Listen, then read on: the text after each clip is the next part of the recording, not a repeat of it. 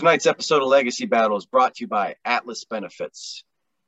Atlas Benefits has solutions for your insurance needs. Atlas Benefits can help you obtain Medicare, health, or life insurance and employee benefits. You can find them on the web at www.atlasbenefits.com. Or you can contact Rob Ducey or Roy Smith at 727 600 2892 and mention Legacy Battle Podcast.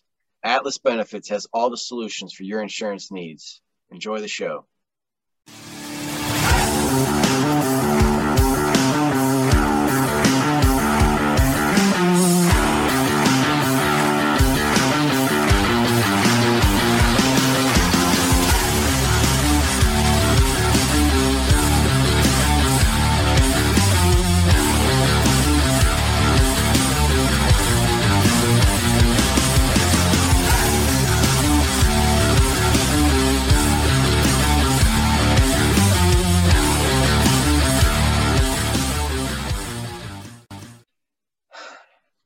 Welcome to Legacy Battle. Please catch us on YouTube, Facebook, iHeart, and Spotify. If you're interested in sponsoring an episode, please hit us up in the comments section. I am Michael Adams, creator of Legacy Battle. Here with me tonight from the Gridiron Battle Zone, Brian King, Penn State Collegiate All-Star, Kevin Adams, Ball State athlete, Paul Havicott.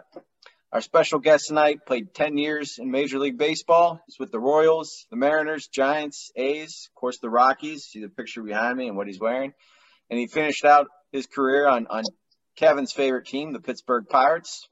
His batting average in 1994, check this out, was an incredible 349. Excellent batting average. He's top 10 in five offensive categories that year in the majors. He's also a pretty good outfielder. He led right fielders in fielding percentage in 87. He's now a coach and a trainer. You can check out his website, solid, solidfoundationbaseball.com. So, ladies and gentlemen, Mike Kingery. Thank you very much. Thanks for Thank having you. me.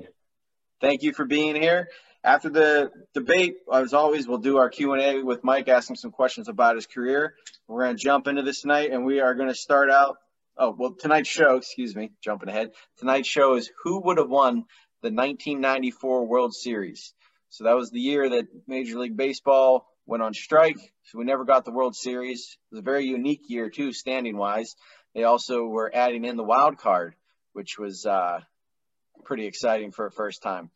So we're going to start out tonight with the Cleveland Indians. All right, so the 1994 Cleveland Indians.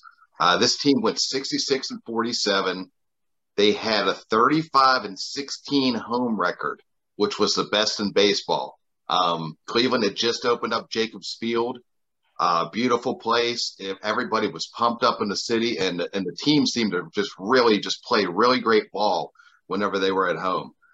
So Mike Hargrove was manager, and he had taken over back in 1991, and he was really turning this team around.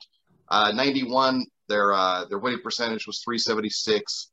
92 and 93, it was up to 469, and then 1994, 584. Um, if you turn it, if you turn ahead and you look at what happened afterwards in 95, they had that great 100 win, 44 loss season and they won the uh, World Series. From 95 to 99, they won five consecutive AL Central crowns. So this team in 1994 was on the cusp of greatness. Look at the pitching staff. They um, they had Dennis Martinez, Charles Nagy, Jack Morris, Mark Clark. These guys all had 10 wins each. Then they had Jose Mesa and Eric Plunk. Both these guys had seven wins. They allowed the fewest home runs. They had the most complete games, the second most shutouts, and they had the fifth best ERA in the, in the AL. Now you look at the batters. At, at catcher, we had Sandy Alomar. At first base, Paul Sorrento. Second base, you had Carlos Baerga. He was 10th in doubles. He was seventh in sac flies. Shortstop, Omar Vizquel. He was seventh in sac hits. Third base, you had the great Jim Thome. He had 20 home runs. Left field, you had Albert Belle. And Albert Belle was having such a great season. He actually had a shot at the Triple Crown. He was just 11 RBIs off the lead, four home runs off the lead and just two percentage points off the lead for um, batting average. And then you had Kenny Lofton. I mean, Kenny Lofton had the speed. Um, he was just uh, he was he was a great leadoff guy. He was sixth in batting average. He was second in hits. He was second in runs, and he was first in stolen bases. And then you had a guy at right field named Manny Ramirez. He definitely developed into something. He was second in the Rookie of the Year voting that year. And then you had the legend Eddie Murphy at DH. He was a switch hitter. He had power on both sides. A really tough out. Um, and then uh, they also had on the bench, they could go to Candy Maldonado and Tony Pena, a couple of vets that had a lot of great experience. So this they just had so much fire, firepower. I'm going to run this run down through this real quick. Most runs in the majors, most hits in the majors, most doubles in the AL, most homers in the majors, second most stolen bases in the AL, second fewest Ks in the majors. So they had a good eye too, good plate discipline tied for the best batting average in the majors, the best slugging percentage in the majors, and both Belle and Lofton were in the top five in wins above replacement. Eight batters had double digit home runs, and then you had Belle at 36 and Thome at 20. So this team, who knows what would have happened if this season doesn't doesn't uh, end when it does? Because in '95 they just started ripping through and and and uh, and, and winning at an incredible rate. This team was on the cusp of, cusp of greatness. If 94 continues on, I think they go all the way. We should mention that the Indians were in the wild card spot. They they were not leading their division. I want to say they were game back. It was only a game they back. were yeah, they were a game back behind the White Sox, yes. Right, right. So the season ended in August. There was still almost two months of baseball left. So Mike, you were a good outfielder this team was a little weak on the sides with Manny and Albert Belle. Uh, obviously, Kenny Lofton could cover his ground in center field and and infield wise. That pretty stacked with uh, Vizquel and, and Baerga. But what are your thoughts on the Cleveland Indians, and and do you see any weaknesses around that team? Well, I they could bludgeon you to death with their offense.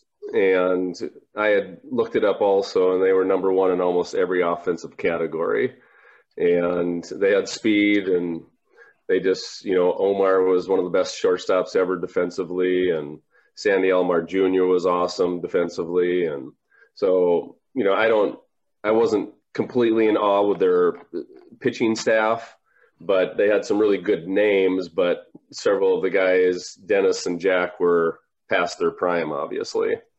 But it would have been hard to if you get into a short series and they're scoring runs that would they definitely be formidable formidable so. Kevin you're representing the other american league team tonight the yankees. So how are your yankees going to beat those indians? Well they would have had home field advantage if the playoffs started right then and there and home field advantage is, is big in the playoffs and especially going into new york the house that Ruth built. I mean, it's a di- different atmosphere, and the Yankees were coming off of um, you know a time in the city where they were kind of enjoying success, uh, which I'll talk about later with the Rangers winning a cup and the Knicks uh, making it to the finals. So uh, New York was on the up and up. They had a lot of a big stretch of a lot of losses, uh, bad seasons, but um, they were on fire too, and they led the AL uh, with record. Um, so uh, going into New York, it's a different different atmosphere. I think they would have used that to their advantage. That should tell you how long ago this was. The Knicks were in the playoffs, so that says something.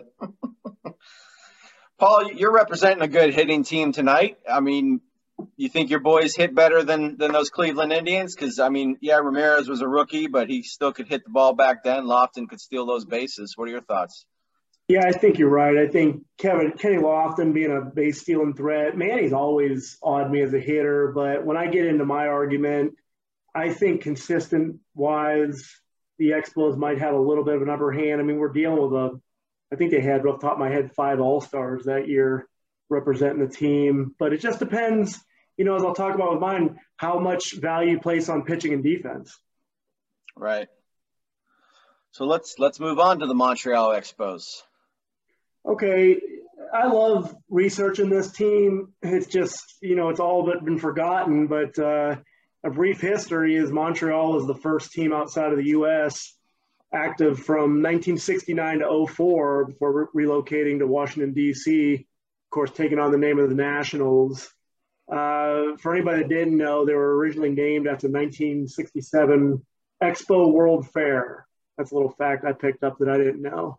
It, you know, weird thing about the Expos, it's crazy, but there was another strike in 81, and that was their other great season. I mean, they just thrive in these strike seasons for some reason. In the 81 season, they won their only division title, but lost in the NLCS to the Dodgers. But anyway, staying on task, you know, going to the 94 season, I the more I looked into this, the more I felt bad for these guys. They're led by a pretty good manager back then, Felipe Alou. They were 74 and 40 uh, at the time of the strike. And at that time, that was the best uh, record in baseball I think the next would have been the Yankees, Kevin's team. You guys can correct me if I'm wrong. And I, I like the Expos in this. I knew Kevin and I would be going against each other here because I'm kind of working under the premise that they'd be facing the Yankees in the World Series. So, you know, Brian mentioned his records on the road and home. We were looking at a road record of 42 and 20, and we had a home record of 32 and 20. So we were really consistent, I felt like, in 94. And if you were facing the Expos, facing their pitching staff, you'd be looking at 28 year old Ken Hill with a 762 win loss percentage, uh, 3.32 ERA, 16 and 5 record. Uh, a uh, little somebody named Pedro Martinez at 22 years old. He's 11 and 5 at the end of the season with a 3.42 ERA, 31 year old Jeff Fassero, 8 and 6 with a 2.99 ERA. 25 year old Butch Henry with an 8 and 3 record, 2.43 ERA. And Kirk Rueter, 23 years old with a 7 and 3 record, 5.17 ERA. So he's probably the weakest link when it comes to the ERA. But I pulled the, ra- the average of those five starters, and you'd be looking at a 3.47 ERA. I think that's just slightly better than the Yankees. Um, on offense, they had five All Stars representing their team in Pittsburgh that year. And if you were an opposing team facing the Expos, you're looking at a lockdown outfield of Marquis Grissom. He's batting 288 with 11 home runs and 45 ribbies. Larry Walker, uh, 322 with 19 home runs and 86 ribbies. Moises Alou, who led the led in the home run and average categories with 22 home runs and a 339 average he had 78 RBIs. There's other starters like Darren Fletcher, Cliff Floyd, Mike Lansing, Wil Cordero, Sean Berry. They're all batting 260 and up. So nobody was under 260 in the starting lineup. And uh, another notable was Lenny Webster, Lou Frazier, Juan Bell, and Rondell White. They were all over 270. So, like I said earlier, I'm looking at the Yankees as a as our, our opponent in the World Series. So we would have been they were they were most likely going to win their division. They had a 70 and 43 record. Uh, five players in their starting lineups over 300. They had Paul O'Neill, Louis Polonia, Wade Boggs, Don Mattingly, and Mike Stanley. So they were they had some players that were sort of twilighting. I think they were a little favored because they had established stars in hitting, but pitching is what I'm going to identify as a strength for the Expos. Our starting staff had a lower ERA, youth, with uh, Pedro. And if you put any weight in those two categories, you know, the Yanks starting rotation was anchored with a 33 year old Jimmy Key, 3.27 ERA. And I think they had Jim Abbott, who was over four. And they just weren't as locked down as the Expos.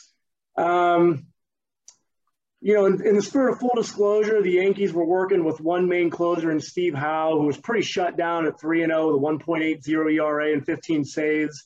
The Expos, I think, were using two, John Wetteland and Mel Rojas, 25 and 16 saves, but a little bit higher ERAs at 2.83 and 3.32, respectively. So I guess the argument, you know, is based on how much weight you put, like I said, in the pitching, rotation, and the defense. I think anything going to the outfield would have been locked down out there. And I think the pitching was pretty solid that year for the Expos. I put a lot in pitching, and, and uh, I'll mention that when I get to my team. But uh, Mike, let me let me ask you: Is this the best outfield in baseball? Without question. Without yeah, question. I, I, I played with Larry Walker. He took his defense very seriously. Mm-hmm. he said that Marquis Grissom's nickname was the sheriff because he covered everything out there. And so, and then Moises obviously was really good. And yeah, the pitching staff was, in my opinion, quite superior to the Indians. And John Wetteland, I know his numbers might not have been as good as Steve Howe, but if you would have had, and I've faced several guys who are in the Hall of Fame, if I had to face one stopper that I, let me put that again, if I had, if I didn't want to face any stopper that I ever faced, it would have been Wetteland. Wetteland embarrassed you. He had such electric stuff. You know, he might have been a little erratic sometimes, but he was the guy that could just, you know, if you face Maddux or something like that, you never went into the at bat thinking you had no chance, even though he's one of the 10 best pitchers ever, in my opinion. But Wetteland, he would embarrass you. And he would, you would go to the dugout going, what just happened to me?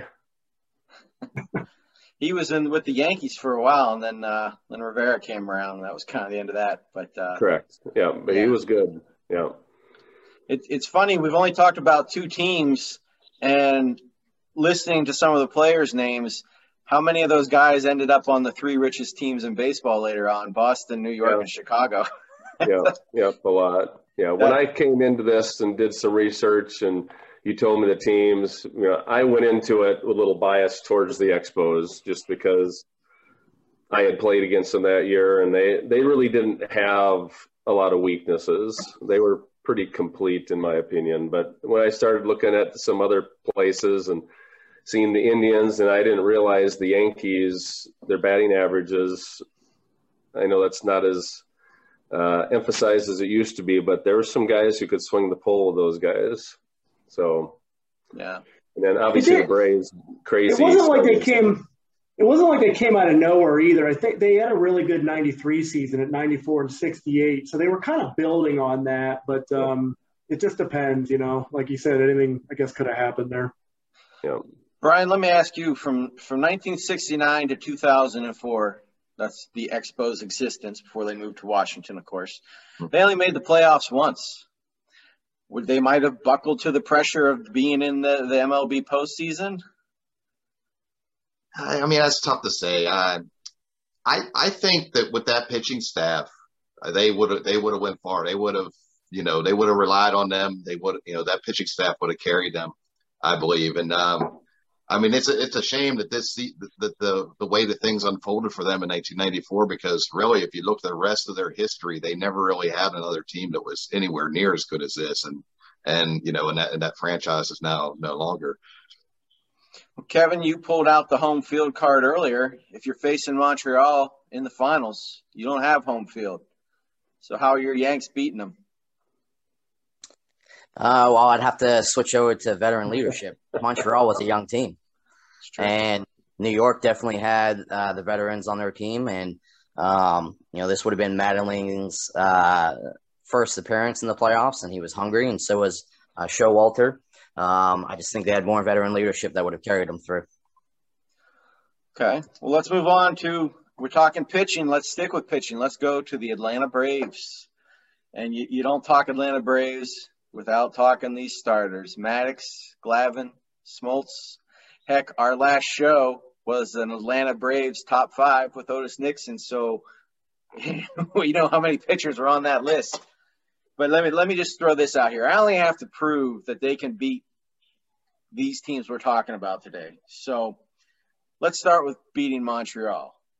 You gotta get to the World Series. You're gonna have to go through Montreal. So the wild card team, which was the Atlanta Braves, would have played Montreal in the first round. So we're talking in 91, 92, 96, 99, Braves go to the World Series. 95, they go to the World Series, which is the year after the lockout, and they win the World Series, beating Brian's Cleveland Indians, I'll point out. So the 90s were dominated by the Braves, so there's a pretty good shot they're making it to World Series. They had the third best record in baseball. They obviously they were in the wild card spot because they were in Montreal's division. Um, you know, then that was better than everyone except for the Yanks and the Expos. Um, they outscored Montreal that year playing against Montreal 33 to 31. So they do have a slight run advantage.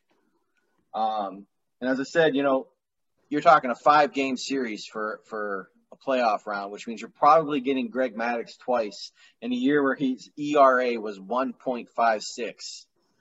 I just don't see you beating Greg Maddux uh, that that year. Um, you know, two two times, uh, or I'm sorry, in that year, you know, he was the All Star, he was the Cy Young, he uh, was a Gold Glove. You know, so just the best pitcher in baseball. And then you're backing that up with Glavine, Smoltz, Avery had a pretty decent year. They had a solid bullpen. Mark Wohlers was always pretty good. Um, Stanton, the other Mike, Mike Stanton was a good middleman. And then Greg McMichaels is a closer. He's not the best closer in the world, but he could get the job done. Um, but we're talking about pitching. So the Braves are first in runs against in, per nine innings, second in ERA, second in complete games, Montreal was 27th in that.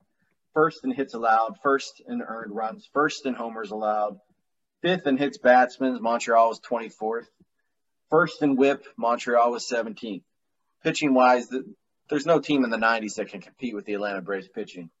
And then on the field, you know, they can hit the ball too. You got McGriff hitting 318, 34 homers. He's an all star. David Justice was an all star, hit 313. Lemke nearly hit 300. We all know what that guy does in the playoffs. That's the Pittsburgh Pirates. um, Ryan Klesko was a rookie, you know, 17 homers. Javy Lopez was in there in his rookie year. They were both in top 10 for rookie of the year voting. And then, of course, they had prime time. Deion Sanders, one of Kevin's favorite players, Neon Deion, you know, hit 288 that year, swiping some bags. Um, you know, batting, they were third best in the league with uh, runners left on base. Uh, Montreal was 24th. So Montreal left 100 more batters on base. Um, and the Braves struck out less, you know, so they, they, they were scoring more runs, in my opinion. And they were sixth in homers, which was better than most teams. So that was pretty good. I mean, it's just, you look at the 90s, it's dominated by the Braves. They didn't win a lot of the World Series, but they were in the playoffs pretty much every year and they were making it to the World Series almost every year. So I'm getting them by Montreal. I know they can beat Cleveland because they did it the following year in '95. And as for Kevin's Yankees, the Yankees, I felt like they were having a lucky year. I don't know if everyone else was down. I, I looked at their roster. I was not very impressed. You know, it's not like Jeter was there yet. You know, which you got Jeter, you're going to win. But so, so Mike, what, what are your thoughts on that Braves pitching staff? I mean, obviously dominated in the 90s. I mean, is it one of the best maybe of all time? Without question. Yeah, I when I talk to people, I say for a 10, 15 year period, you could have taken the Braves and played them head to head with the second best team, 162 games, and the Braves would have beat everyone just because they had Hall of Famers coming every. And you take someone like Steve Avery, I'm a from Minnesota here, and you put Steve Avery in the Twins, and he's our ace most of the years, and he's their number four guy. And Mercker was no slouch either. Right. So just time after time, but you know when they they didn't typically do as great in the playoffs, and a lot of it was if you had a couple decent starters that you could potentially match up with them in a short series, but in a long series, it's hard to beat the Braves. They're they're uh, bullpen wasn't as strong, but it wasn't bad. I mean, McMichael wasn't a guy who would overwhelm you, but he was a very smart pitcher. Right. Brian, we, we've talked Braves a, a lot on this show. We've had Sid Bream, we've had Otis Nixon. I mean, we know how good they can pitch. That that always comes up. But w- what about the hitting? What do you think? You know, McGriff and Justice and Klesko, can they hang in there runs wise with the other teams we're talking about today? I think so. I mean, they were you know opportunistic hitters. Um, and then you mentioned Lemke. You know what he was able to do when uh, you know it seemed like he would he'd just be an average player, and then something when the postseason lights came on, you know he would just he would turn into something else. And so yeah, I mean they, they just had they they were clutch. They were guys that that you know could definitely get the job done. And then you you sort of have that confidence building when you know that you've got Greg Maddux, you got Smoltz or somebody just shutting the other team down. You know, that's got to help you a little bit, you know, your, your psyche as a batter as well. Paul, you, you had the division leader. You know what what what makes you think they're going to take out the, the, the Braves, the the perennial representative in the World Series? I'm not saying I'm not nervous, and I did think about it. I knew we had done a lot of shows where we talked about Maddux and and uh, Glavine, but Mike kind of said it. You know, I'm look. I was looking at the bigger picture. Okay, so they had, I think their postseasons they had 14 and won the World Series once. I thought that when you have a series and the Braves, I didn't think were used to people like clapping back. They they did sort of dominate there for a while in baseball, but I thought the Expos that year could have stung them a little bit, and so Wetteland against maybe uh, what Maddux and maybe the Expos steal one right off the bat, and then anything I think could happen. And you have a outfield where, like I said, not anything's really getting down, and our pitching is you know maybe neck and neck. But um, I thought about you guys. I didn't respect you. Fair enough. Fair enough. I'm I'm going to remember that in a future show. All right, let's move on to our our final team, the the New York Yankees. Yeah, New York Yankees. and I'm not even really a big fan of the Yankees because um, you know I feel they always buy their teams, but you know you can't argue their talent every year. Um, you know, prior to '94, between '81 and '94, they had a pretty bad drought. Uh, but 94 season was their 92nd season. Um, you know, the team had a record of 70 and 43. That was a, about a 62% win percentage. Um, they were six and a half games ahead of Baltimore, um, who was the next in their division. Um, they had the best record in the American League, second best in the majors, you know, behind Montreal. Um, the Yankees were on pace to win 100 games um, for the first time and that, uh, since 1980. Uh, they were being led by Jimmy Key. Paul already threw out all my team's stats uh, earlier, which I don't know if he was trying to help me. Um, but Jimmy Key led the majors, uh, 17 wins that year. He was on pace to win 24 games. Um, you know, they had uh, two other pitchers at nine wins. Uh, right fielder Paul O'Neill was having a career year. He led the league with a 359 batting average. Um, and this would have uh, been the Yankees' first postseason since 81. Uh, this this was the season that was going to end the drought. They definitely were going to make it. Um, this was the year, you know, I had mentioned the Rangers won the Stanley Cup. Um, the New York Knicks, they actually lost in game seven in the finals, but won the Eastern Conference. So they were enjoying some success in that city. People were getting amped up again about the Yankees. Um, they were excited about it. Uh, they took it hard, though, uh, when the strike happened, and the, even the media bombarded the team uh, with what could have been. But the team scored 670 runs, uh, which I believe was second in the in the, the league that year. Uh, they averaged almost six runs a game. They only allowed uh, 534 runs, which was about 4.7 uh, runs per game. They were one of the favorites to make the World Series. Don Mattingly had never made the postseason, as I mentioned earlier. A lot of people felt bad and feel like he deserved that year. Um, and I think the team would have rallied behind that. Uh, the Yankees were walked the most that season. They actually had 530 walks. Their on base percentage was 374. Um, so you had O'Neill, Bernie Williams, Pol- uh, Polonia out in the outfield. Boggs, a veteran, batting 342. A lot of people actually thought that Boggs may have taken the, the batting title uh, from O'Neill if the season actually finished. Uh, and you had him with Mattingly in the infield, uh, Mike Stanley behind the plate. He was batting 300. Um, I had mentioned Jimmy Keys, 17 and 4. His ERA um, was 3.27. Closer Steve Howe, 1.8 ERA with 15 saves. Five batters were batting 300 or better. Uh, they were more likely, uh, more than likely, I agree with Paul. I think they were going to face the Expos. And it kind of stinks because during the regular season, they never played Montreal. They also didn't play Atlanta. But I'm not worried about Brian's team, uh, the Cleveland Indians, because the New York beat them nine nine to zero. They they won nine games and lost to Cleveland not once during the regular season. So this was the year that everything meshed for the Yankees. Uh, after having that drought of not making the playoffs, Showalter and Mattingly wanted it. The team was rallying behind them. They had the veteran leadership. The city of New York was riding the wave of success that year. Um, the young players were blooming. Bernie Williams uh, coming up. Uh, the veterans were revitalized by everything. Uh, the history was was fading, and the future was definitely looking bright for this team at that moment. Um, you know, it was the best Yankees team since 1981 when they made the World Series. And Mattingly actually said that uh, this was one of his favorite teams and one of the most fun teams that he's ever played on. Uh, the team was tight knit, great chemistry, and they believed that they were going to win and had the confidence to do it. So, Mike, this this was a Yankees team that you take away Jimmy Key. There's not much in the rotation. The bullpen was solid. I'll give them that. But then it wasn't the normal, you know, Yankees bought lineup either. I mean, Boggs right. was an all star, but Mattingly was getting up there in age. Williams was very young. Uh, it might have been maybe his second or third season. He wasn't the caliber player yet that he would become like two years later. Um, so, you know, what is it about this team that, that you think was made them so good that year? And would they have maybe their weaknesses been found out come playoff time?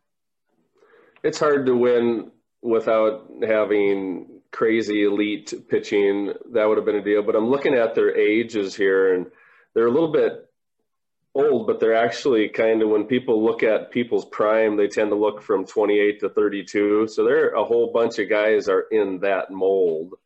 So you know, Mattingly was only 33 Boggs was the older one at 36, but obviously he was a little ageless at the time. But all the other guys, Tartabull and O'Neill and Polonia, uh, Stanley, they were all in that 30, 31 age. So I think it was a pretty good mix of older and younger, actually. It doesn't look like they did very good with the stolen base. They seemed to uh, not run very much and got thrown out a lot. Right. Brian, you, you got the Indians. You'd you'd be going in there as the wild card team into Yankee Stadium, the house that Ruth built. How you getting by them? Well, I mean, it would it would have been tough. Like uh, Kevin mentioned, you know, the the Indians did not have a very good record against uh, the Yankees. Um, the following season they got a little bit better, so uh, that was still that was one that Hargrove still hadn't really figured out yet. But um, I, I'm confident. You know, I think that he, you know, that they would have they would have got things figured out eventually. Just hopefully it would have been too late. I think it would have been a great series. Uh, you know, I think maybe the White Sox stick their face in there somewhere as well. Um, they were a very solid team, but I just don't think this rotation. I mean, I'm looking at yeah, Jimmy Key 17 and four. That's pretty impressive. But I mean, Abbott was only a game over 500. Mulholland was under 500. Uh, you know, Perez, Kamieniecki. I mean, those guys, they, they weren't that great. The ERAs aren't that great, you know, so it kind of is what it is. You know, like I said, the bullpen was pretty good. I'll give them credit with that. I, I was impressed with the bullpen. But, you know, they, they didn't have Rivera there at the end of the night either. So right. it could go either way.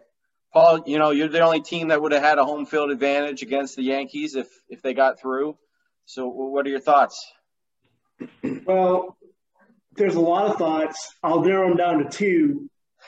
Kevin says they hadn't faced us all year. That's tough. I mean, they're going to be looking at film, trying to base it on that. It's almost an even playing field. But the other element is, you know, what's it like to play in Canada and then also have to deal with the DH and all that stuff, you know? So you're doing, you're having some, like Jimmy Key and the pitching, are they, is that going to how deep was the Yankees to where they could compensate for that, you know, DHing and all that. So I think, I think once again the pitching would be our upper hand. And I think Kevin also mentioned something about veteran leadership, but veteran leadership with Mattingly, yeah, and he's great, but that was his first year in the postseason. Would that have got to him? Would that have ate him up? That he's like, this could be my last chance? I mean, that could do crazy things to people. Right. Well, we're going to throw some shout outs to the teams that would have made the playoffs or were at least in contention. We're not talking about them tonight, but we want to give them a shout out to be the Reds, the Astros, the White Sox, Dodgers, Rangers, and A's. So they were all either leading a division or in playoff contention. Um, looking at some of those divisions, uh, some of those teams were like right around 500 that were leading divisions. So it wasn't the the runaway year for a lot of those divisions, but Here's tonight's trivia question. For a prize, put your answers in the comments section. We'll get a prize mailed out to you. Prize winners are ineligible. In the 1994 movie The Scout, name the two former Mets and two former Cardinals that make a cameo in the movie. So get that right. We'll get your prize mailed out. All right, let's move into our vote tonight before we hit our Q and A with Mike. Let's start with uh, Brian. Okay, well, I mean, all these teams were great. This is this is tough, and it's really tough when, when you're thinking of a what if because it's there's so many different possibilities. But you know, when you just look at the the basics of baseball, if you've got a pitching staff that can give you three or four, you know, guys that can give you great starts uh, very consistently, it's, it's so tough to beat them. So I got to go with Atlanta on this one. I just think they would just throw you know, they throw Maddux, they throw Glavine, they throw Smoltz at you, and, and they're going to get two out of three right there. Um, you know, in a long series, it's so tough to beat those guys. Okay. Kevin? Um, I do like the, the pitching staff in Atlanta. Um, but I think, you know, Montreal, like they were on fire. They led the league. I don't think, uh, I think they had the young guns to, at least keep that momentum going into the playoffs. Uh, I uh, still think they lose to the Yankees, but um, I'm gonna have to go with Montreal. Okay. So I'll go next. I, am also, even though I, I think the Braves beat the Expos, I really do. Um, in a five game series, I think they take them, and I think they beat whoever, whatever 500 club comes out on the other side. Um, but I think of the teams we're talking about, other than Atlanta, I would go with Montreal as well. They could hit, they could field, they could pitch. They've got every aspect covered. They're playing in Canada. It's an advantage, a little advantage at least. And that Montreal crowd being in the playoffs, I think, would just be kind of like we saw with Toronto a few years back. Uh, just an insane atmosphere. So I'm giving Montreal a vote. Paul? It's so weird because I totally think the Expos would have beat the Braves. But I mean, you know, if I'd be a hypocrite if I didn't vote. Since I can't vote Expos, I'd vote Braves for the exact same reason I'm arguing my team, and that's that's pitching stuff. Okay. So we got two for Atlanta, two for Montreal. Mike, will you break the tie, or are you going with somebody else? No, I'll break the tie. I'll go with Montreal. Oh, there you go. I, I I just I don't know. Having faced both teams, and you know, the Expos had not really been there, but it wasn't like they were young guys. Their whole outfield, every one of them was 27, so it's not like they were 21 or 22, and all of them had that confidence, that air about them. And I just, you know, there's some places in the lineup that I wasn't crazy impressed with the Expos, but I, I just, I think with Fassero and with Hill and with Pedro and with Wetteland and uh, Mel Rojas in the bullpen, I think they would have done fine. And it's a shame what happened to that team afterwards. It just mm-hmm. dismantled. Mm-hmm. Yep. Dismantled. Yep, I would agree. All right, so Paul gets his first solo win today. Congratulations. Mike Kingery is probably the smartest guest we've ever had. My God. He'll be expecting the check in the mail tomorrow, Paul. All right, let's move into our Q and A. Um, Paul, you're the winner. You can ask first question. Well, I was thinking about as I looked at Mike's career playing for six teams, and I kind of got the feeling of what I don't know him obviously, but what I read, big family guy, ended up going back to Minnesota. So, is not playing for Minnesota a regret you have in your career, or does it did it not matter? I would have loved to played for the Twins just because it was my hometown team. Rod Carew was my hero growing up, and you know when I was growing up, it was Tony Oliva and Harmon Killebrew and several really, really, really good uh, hitters. And then there's you know Jim and Jim Perry and Bert Blyleven and stuff from the pitching staff. So that that was it. But you know it wasn't a big deal to me. There's good things about playing at home. There's obviously added things about being at home also, as far as getting tickets every night for people and things of that sort. So, no, I'm very content with, you know, to be honest with you, of all the teams that I didn't get to play for, I would have loved to have played for the Cardinals. They just, when you went to St. Louis, the people had crazy good baseball IQ and they respected people on either side. They wanted to see good baseball. And I never got to wear red cleats, so that was You you did play for a lot of blue teams. Now that I was looking at Yes. Yes. Yeah. Kevin, go ahead. Yeah, so um, you played uh, with the Seattle Mariners. They were still kind of kind of fresh in the league there. Um, I think uh, in '89, uh, Griffey's rookie season was like the 13th season since creation. So, what was it kind of like playing for a new franchise and seeing someone like Ken Griffey playing with him in his rookie year? What was that kind of like? I got there in 87 and we won 78 games and it was the most that had ever been won by the Mariners at that point. Wow. So we were still we were still below 500, but if you talk about the Expos lineup and then several years later being dismantled, if they would have kept the Mariners lineup together for another 3 years, it would have it was a very young team. It was a very good team.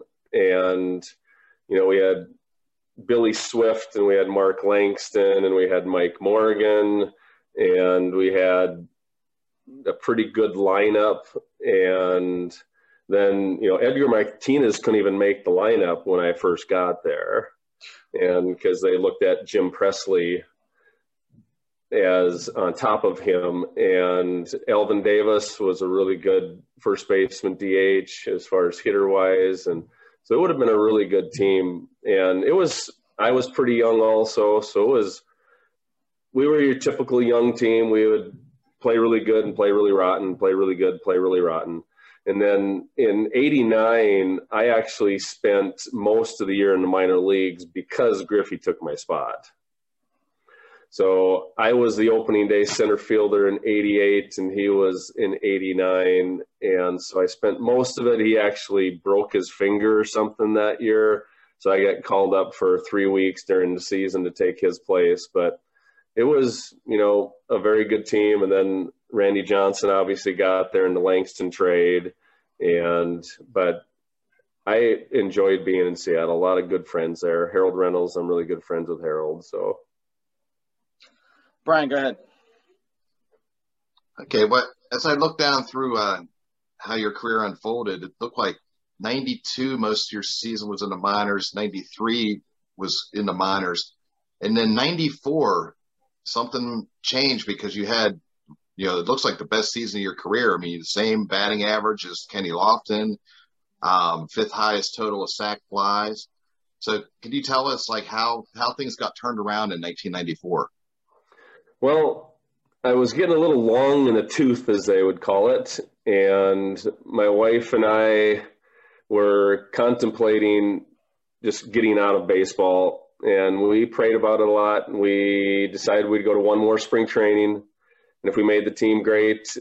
If we didn't, we would go another angle. And, but yes, as you said, 92 was almost strictly in the minor leagues and 93 the whole year in the minor leagues and not necessarily being awesome in either of those years. And then I went to spring training. I actually did not do very well, but in 93, the Rockies had a tough time catching the ball in the outfield. And that's something that I could do. And Don Baylor really liked me. And so I made their team out of spring training just to be the fourth outfielder and then Ellis Burks, he was the April National League Player of the Month. And Ellis hurt his wrist and he was going to be out for about three weeks and he ended up being out for more than a year actually. And I took over and I don't know, I, I think I didn't put any excess pressure on myself. I went out there and played free, which I know sounds like, well, you should be able to do that all the time, but it's easier said than done and I guess there was no expectations. Most people, when they write an article about me, say that it was because I played in Colorado. And actually, both years that I played in Colorado, I hit better on the road than I did at home. So I actually, I actually hit over 370 in '94 on the road. Wow. So I think it was second in the league. My guess is behind Gwynn because he had 394 that year.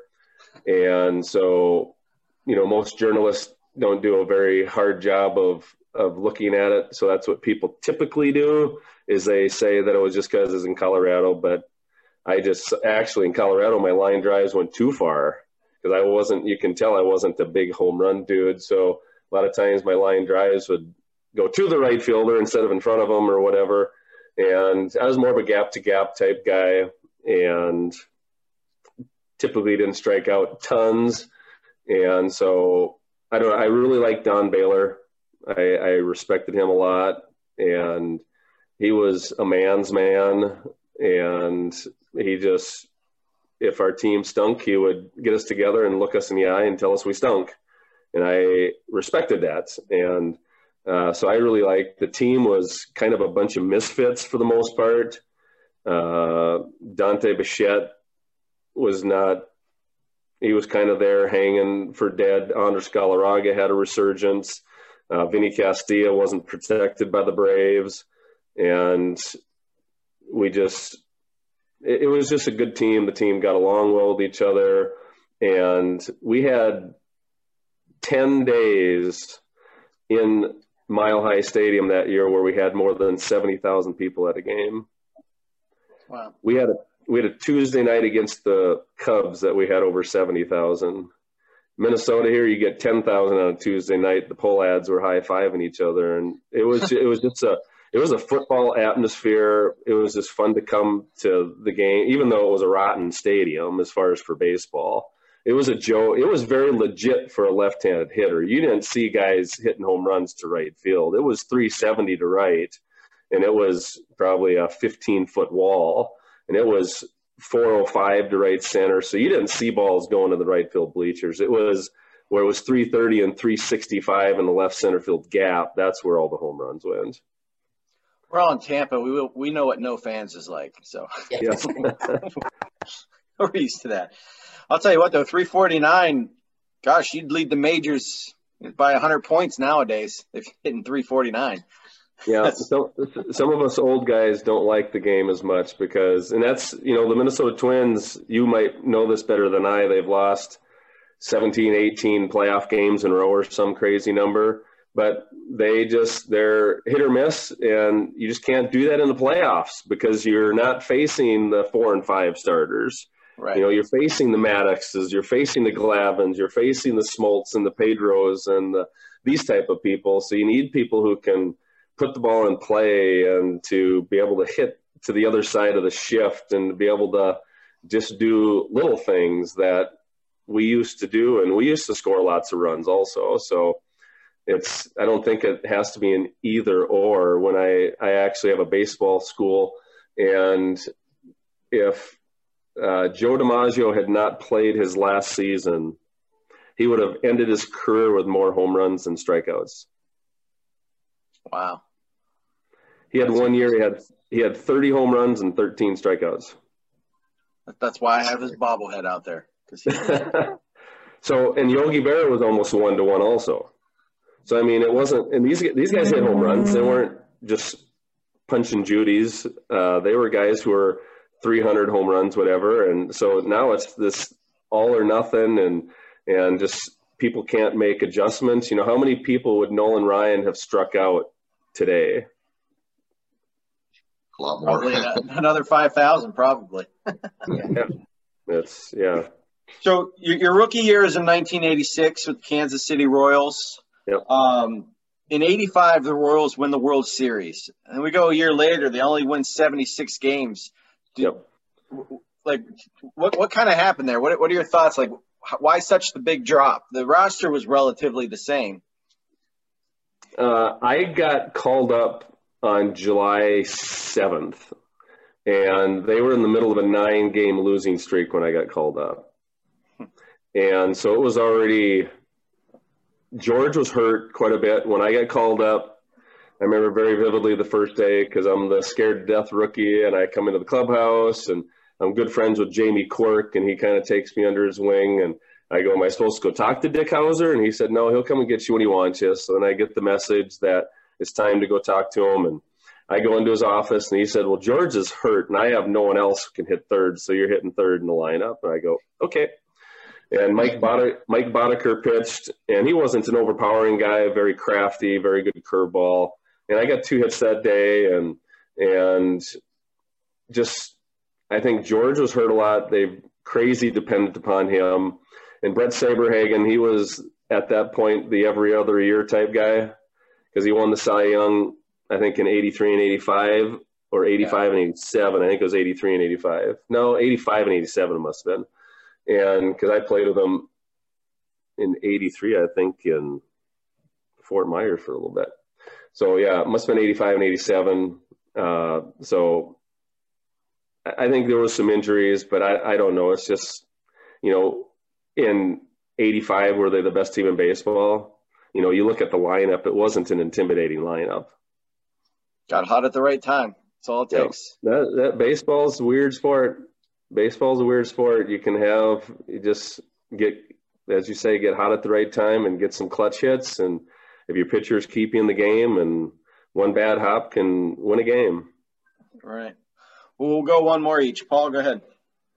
Well, Mike Adams tells me we're talking to Mike Kingery, so I find myself rocking out in the car to the Kingery family uh, band. and I'm listening. I don't know that I see Mike Kingery in there, but maybe he is. But can you what can you tell me about the the family, the Kingery family band? How'd that start up? Well, not on purpose. My mother did piano lessons with all eight of her children, and she started taking the kids to the nursing homes, and people heard them sing, and then all of a sudden they just started adding instruments. We typically do gospel bluegrass, so we get the banjo and the mandolin and the upright bass and several guitars and the fiddles and things of that sort. I typically run the sound and I typically talk in between songs because nobody on my family wants to talk but me. so I have no problem talking. And I don't really want to sing in front of anybody, so it works out good. And we sing about 40 to 50 times a year, but obviously last year it was kind of shut down because of the COVID stuff. But it, it's it's just something that was just a family thing that we could do to, you know, encourage people and minister to people, and we just it's just something that has really kept us close together as a family.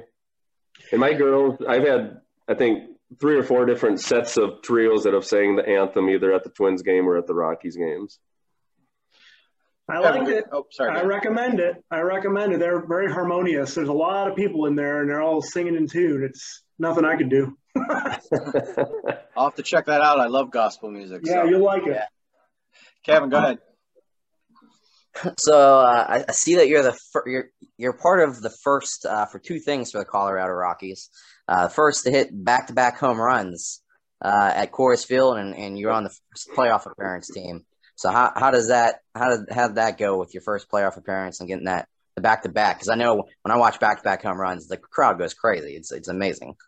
yeah, and especially to think it was Mike Kingery and Roberto Mejia. you could you could have guessed many combinations, and you would have never come up with that one.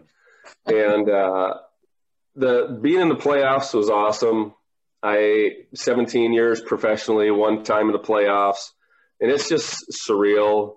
You know, we played the Braves that year, and by far we were their hardest games even though they played the Indians in the World Series, we were beating them both times. And Chipper Jones got a home run in both games. He was a rookie in the eighth or the ninth inning to beat us by one, I believe it was. We had, I didn't start the first two games. Ellis was healthy then. And I didn't tend to help my team as much when we played at Coors Field, to be honest with you, just because it tended to be more pinball machine numbers. And, but I was very much more instrumental when we played on the road, and because I was more of a defense and and speed type of guy, even though I didn't steal tons of bases, but and so we gave the Braves everything they wanted. So we we lost to Maddux and Glavine, and then we beat Smoltz in Game Three. I knew it was the playoffs when Eric Young got on base, and I was the number two hitter in Atlanta, and they had me sacrifice bunt in the first inning off of Smoltz. So I bunted it down the first baseline, and he tried to tag me, and I slid, even though I was like 30 feet away from first base. He fell over me, and EY made it all the way to third on the bunt.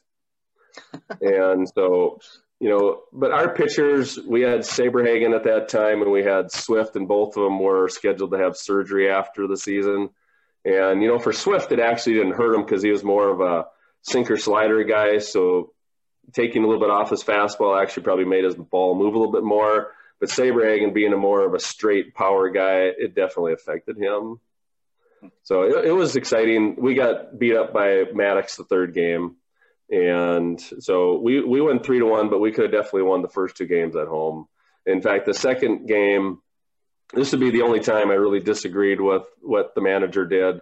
And uh, Vinny Castilla got pinch ran for in like the sixth inning. And then it came up to the ninth, and we're losing by one. I lead. Was I lead off or the second hitter? I got a base hit off of Wohlers.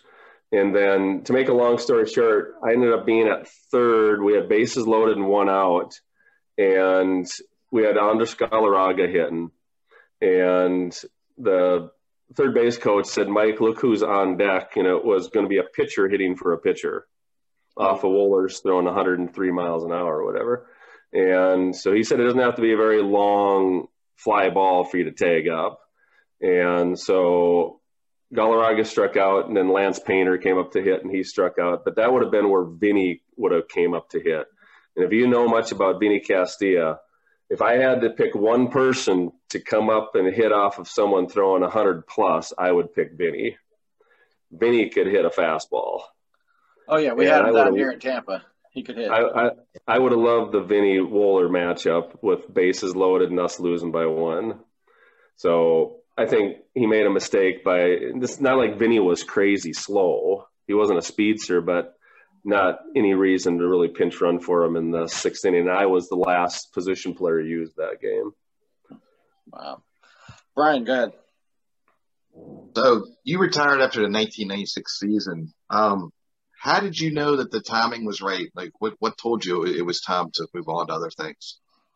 You know, I had 16 one year contracts, and I finally signed a two year contract with the Pirates, and they were going to pay me to stay at home. That's how much they liked me.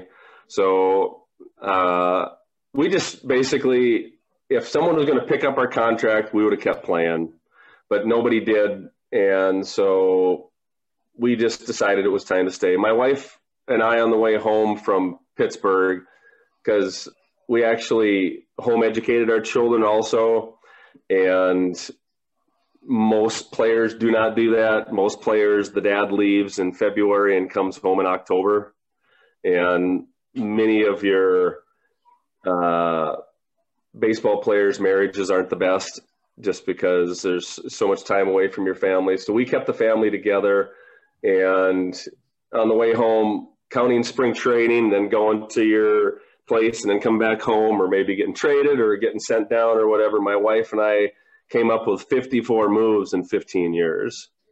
Wow. Wow. And so it was just, it was time. I was content. I had done my best. I wasn't good enough to play Division One baseball. I had zero D1 schools interested in me. I only had one D2 school interested in me. And I signed right out of high school. I'm from a town. You know, I think we had the biggest graduating class ever was 60 kids, and so me doing good, uh, people just looked at you were playing against lame competition is what the scouts would look at. But a scout seen me, I could run and I could throw, and you know I hit in high school, but I wasn't a very good hitter. So I went to first spring training and found out I really wasn't very good. And it took me a lot of going through lots of struggles to learn how to hit off of, you know, I typically probably faced, if a guy threw hard in high school, he might have hit 80 miles an hour. And you go down there, and as much as I say everybody throws hard now, there's been hard throwers forever. And so being able to kind of make the adjustment to the velocity was was not easy at the beginning. So we'll get you out of here with this one. Um, I got to ask, how good of a bowler are you? Because I, I, understand that your your dad owned a bowling or ran a bowling alley, and then um, I had read that I guess it was your brother that found like helped you progress your your baseball talents. So maybe just uh, give us a history how that all that came about. Yeah, I'm the youngest of five boys, and I was they were all two years apart, and I'm five years younger than the fourth, and so my brothers weren't competitors to me. They were almost more my protectors. And so, very grateful to all of my brothers. Uh, the family moved to our little town when I was about five months old to purchase the bowling alley. My dad had always wanted to own a bowling alley, so it was a little six lane bowling alley in a town of a thousand people. And my oldest brother, by far, if he would have had my drive, he would have you would have heard about him on the bowling circuit because he won the state of Minnesota twice. So he bowled in the U.S. Open twice. The one time he was paired up with Dick Weber. That's kind of like being paired up with Tiger yeah. Woods to golf. Peter Weber, absolutely, yeah. And so uh, he was just very skilled. He just it was fun for him. I was more the competitive guy that hated to lose. It, I enjoyed it also, but uh, so I looked up a lot to all my brothers, but especially to my oldest brother Doug, and he used to come and help. Uh, since he owned the bowling alley after mom and dad sold it, he would have time to come throw me batting practice during the days and stuff like that because usually the bowling alley wouldn't open up till about four o'clock in the afternoon or something.